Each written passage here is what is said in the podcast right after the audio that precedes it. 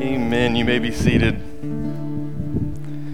Well, good evening and Merry Christmas to you all. We are so glad that we can gather and worship during this holiday. Thank you for being here tonight. In just a few minutes, we are going to do what you are most likely used to doing on Christmas Eve. We are going to gather, we're going to continue in worship to the teaching of the Word. We're going to open to the Christmas story and we're going to read the Christmas story in just a few minutes together. Before we get there, something that was laid on my heart in preparation to this, this service was that we don't just we don't just spend our time reciting the Christmas story. That we don't just spend our time narrating the Christmas story. But instead, the Christmas story, we ask a question Why did it have to happen this way? What about the Christmas story, and why did it have to happen this way? And I'll go one step further than that and ask the question why hasn't God revealed himself to everyone? Why hasn't God revealed himself to everyone? Think about that for a moment with me. See, if God requires our faith, and he requires our submission to him in order to enter his kingdom, then why would he not reveal himself to all of humanity? If a relationship with God is required, then what has God done to build that relationship between us and him? Again, tonight is not just going to be about what happened, but it's why it had to happen this way. And that's the central question for tonight that we need to answer as a church body. Why hasn't God revealed himself to everyone? And to answer that question, we need to start on even playing field. We need to understand something about God. First thing we need to know about God is that God created us. God created you and God created me. God created all of us. It's in Genesis chapter 1 verse 27 that says, "So God created man in his own image." In the image of God, he created him, both male and female, he created them. God created us, and humanity, we are his creation. Second thing we need to know before we get started is not only did God create us, but also God desires to have a relationship with us. God desires for us to know him specifically. It's in Isaiah 43, verse 10, that says, You are my witnesses, declares the Lord, and my servant whom I have chosen, that you may know and believe me and understand that I am he. Before me no God was formed, nor shall there be any after me. Two things we must know before we get started God created us, we are his creation and that because we are His creation, God desires to have a relationship with us. He wants us to know Him.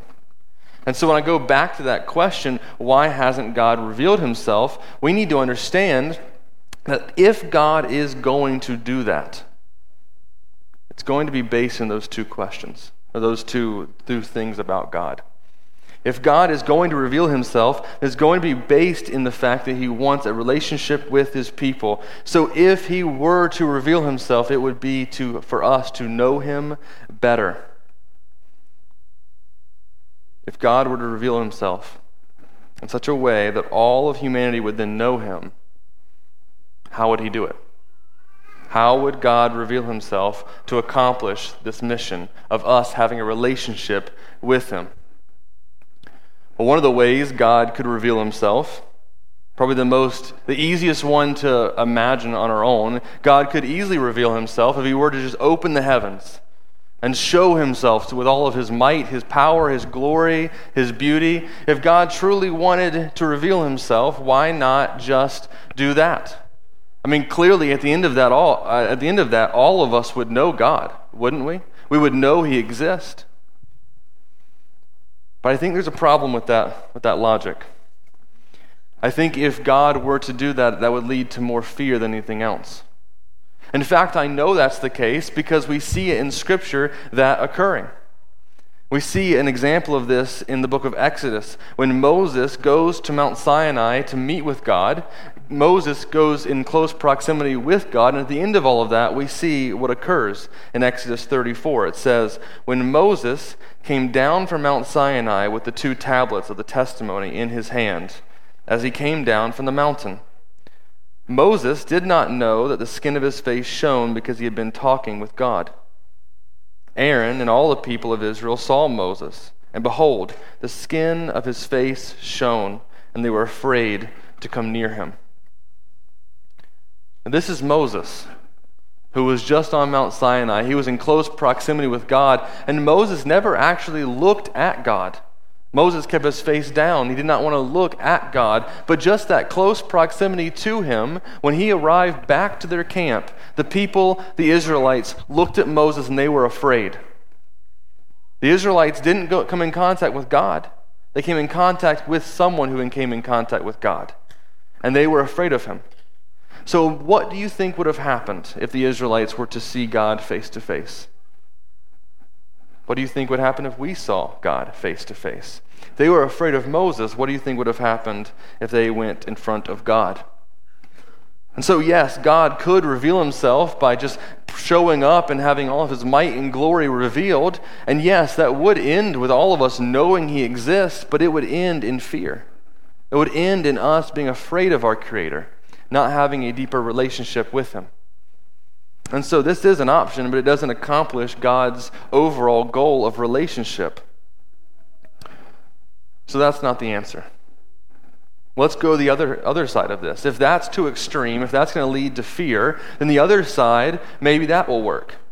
What if God revealed himself simply by showing up with cosmic signs and wonders? What if God, from wherever He is, went off and He made cosmic signs and wonders all through the sky all the time? Wouldn't that reveal that He exists? Maybe, but I have my doubts with that one as well. I believe that that wouldn't solve very many problems because look at the world we live in today. You and I, we both live on an earth that even agnostics and atheists would agree is a miracle. We already live on a miracle that God has designed. We know as believers that this is His creation. And yet, how often do we spend time reflecting on how God has created this world? Sure, maybe those cosmic signs and wonders would lead to some people knowing God better, but I believe for the majority of us, it would lead to us just continuing to be dull and numb to the miracle it is that God has done. And even if some were to leave believing in God. Again, does that solve the overall problem with wanting, or for God wanting for us to know Him better? Even if some of us were to believe in God because of these cosmic signs and wonders, at best it would lead to distance. We would understand that God's out there somewhere, but where? Do we know Him better? Do we have a relationship with him, or is he just some distant deity out in the world doing something, making these signs of wonders appear? And so the first option is too extreme. It, would lead to fear. The second option is on the other end of it. It would lead to distance. What does God have? What can God do to reveal himself and build relationship between you, me, and God? It's not those two options. What could it be? What if God revealed himself to everyone? What if he what if he revealed himself individually? Person by person. What if every single one of us God revealed himself to? That could work. It definitely could lead to a relationship, that's for sure. But how would God do it? If God were to reveal himself individually to each person, what would he do? Would he go to each person, door by door, greeting them, saying, Hey, I'm God. I want to get to know you? He could. When would he do it? At what age? At what age would God choose to come to you and say, Hey, I want you to get to know me. I'm God? Not everyone matures at the same age, so you can't do it at the same time for every person. Not everyone could comprehend that conversation. At what age would you choose to reveal yourself? How long would God choose to reveal himself? I mean, how long would it take for you to be satisfied with a relationship with God? Would an hour be enough? Would a day? Would a month? Would a year? How long would God have to spend with you for you to be satisfied in that, in that conversation, in that interaction? Would you leave that interaction knowing God fully? If God wants a relationship with us, is that enough? Yes, this option does lead to a relationship, but it's messy and it's clunky. And it feels a little off, doesn't it? It feels a little exhausting. And yes, God could do it, but is it the best way for God to reveal himself? I don't believe so. No. For God to reveal himself, he would need to do it once for all people all through history, for everyone who's ever existed. If God wanted to truly reveal himself personally, he could do it once of all time for all people, so everyone, past, present, and future, could see this moment of God's revelation. What if God became one of us? What if he took on emotions? If he took on flesh and blood, became his very creation?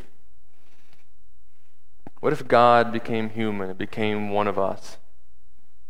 That could work.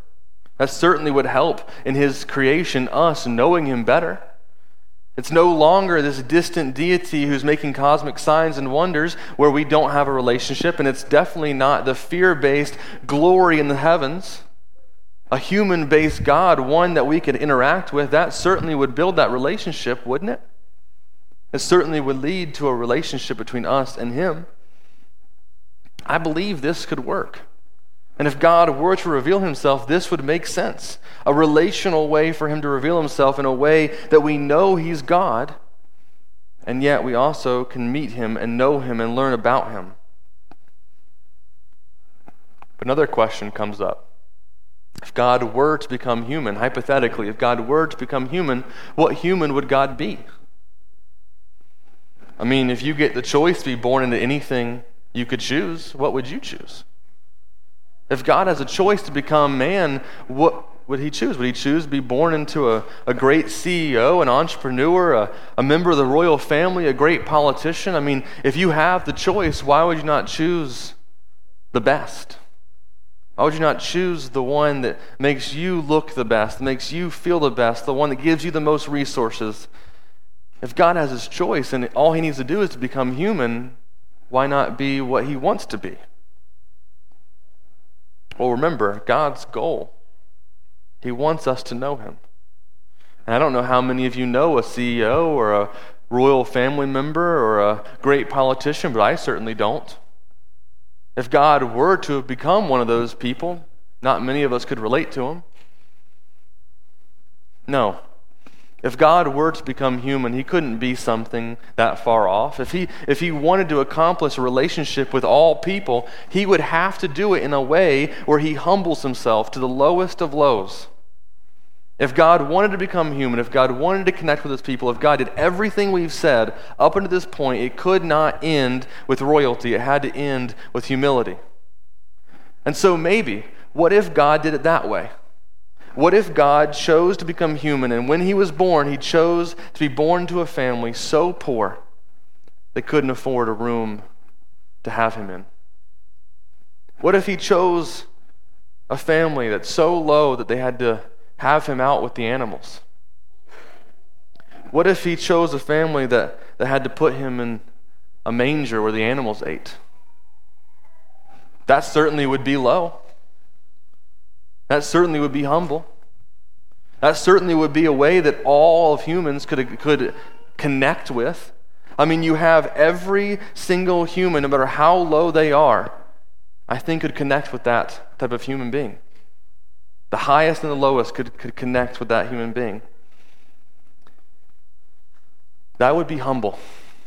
And yet, that would be exactly what would need to happen if God wanted to accomplish his goals in revealing himself and connecting with his creation. But would all of that be enough? I mean, everything we've said up to this point makes sense, but would it be enough? To me, something feels like it's missing. There's something about this that is missing, a piece of the puzzle we have not considered yet.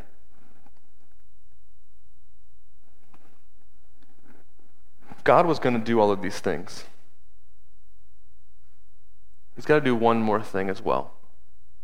If God were to do all of these things, he would need to prepare the people. If God wanted to accomplish his mission, he would need to prepare the people to expect what was coming. Think about that for a moment. If, if God, out of the blue, became a human being and started walking around telling every person, I'm God, don't you think a lot of people would look to him and say, You're crazy? How many times have you stopped to listen to some random guy on the road say he's God? Probably not often. If God is going to reveal himself in this way, he needs to do it in a way that they were expecting, that we are expecting. What if God what if God pre announced himself? What if God did it in a way where he prepared the people? Imagine, what if God inspired a bunch of different writers to write about him, to, to give off prophecy, detailed and specific prophecy, prophecy that only one person could ever accomplish? What if God did it that way? I mean, that certainly would help have all these different authors from all these different generations, years and years and years of history, all of them writing about this prophetic moment of a Savior being born. What if these prophecies were so specific and so intentional that no one in human history ever accomplished one of them, much less, hypothetically, 374 of them? And what if he was the only human being that ever accomplished every single one of these prophetic things. That could work. That could work. If God could do all of that, then he would succeed in his mission. He would reveal himself with clarity and continuity.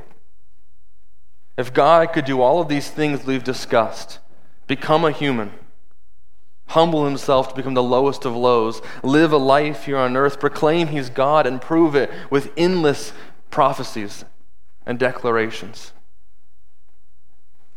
If God could do all of these things, then he could successfully reveal himself in such a way that every human had the, had the chance and potential to know him and have a relationship with him. And so the question still remains why doesn't God just show himself? Well, the truth is, he already has. And tonight we are here gathered to celebrate in that truth. That everything we have said up to this point has already occurred. It's in the book of, book of Matthew, chapter 1, verse 18, that says, Now the birth of Jesus Christ took place in this way. When his mother Mary had been betrothed to Joseph, before they came together, she had found to be with child from the Holy Spirit.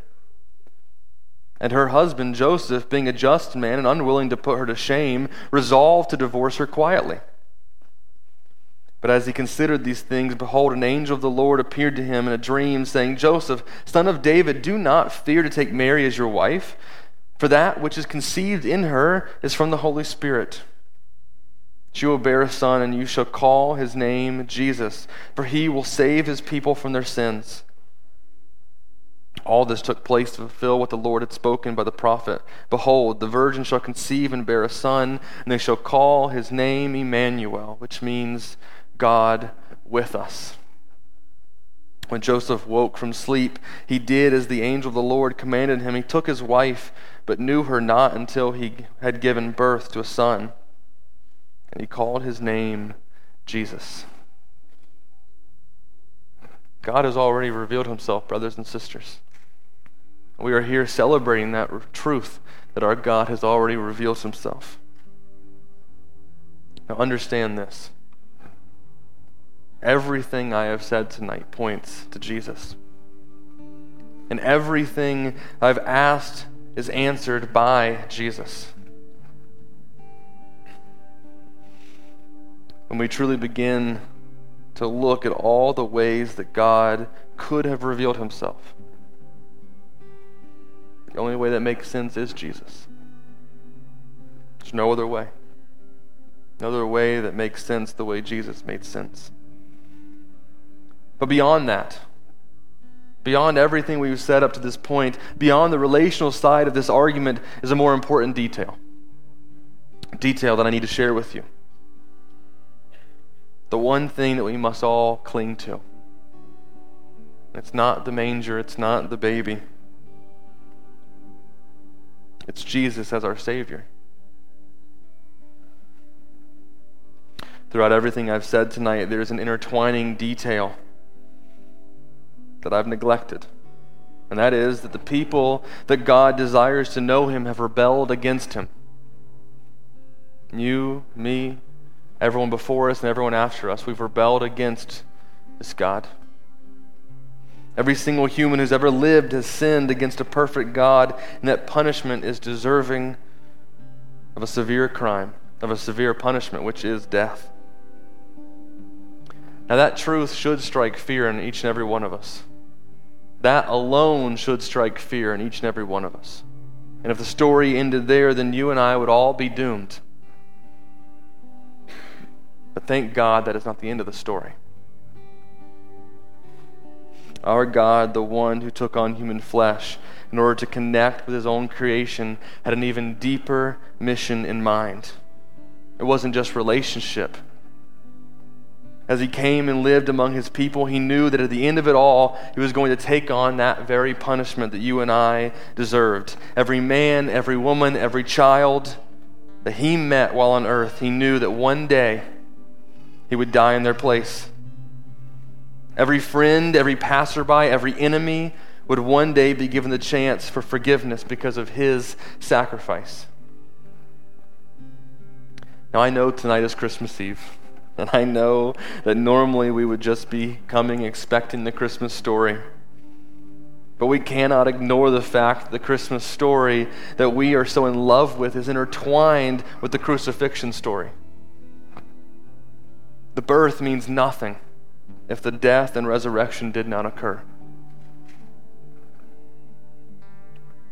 A man named Dustin Benge says it this way. He says, Despite how warm and fuzzy you make Christmas, it is inseparably linked to Good Friday and Easter. The baby born is the man who dies on a cross. The baby crying is the man who, die, who cried, It is finished. The baby sleeping is the man who rose from the dead. And as we move on to, to closing tonight's service, let us not leave here comforted by the baby in a manger. Let us, be, let us leave here be comforted by the fact that we have been forgiven of our sins.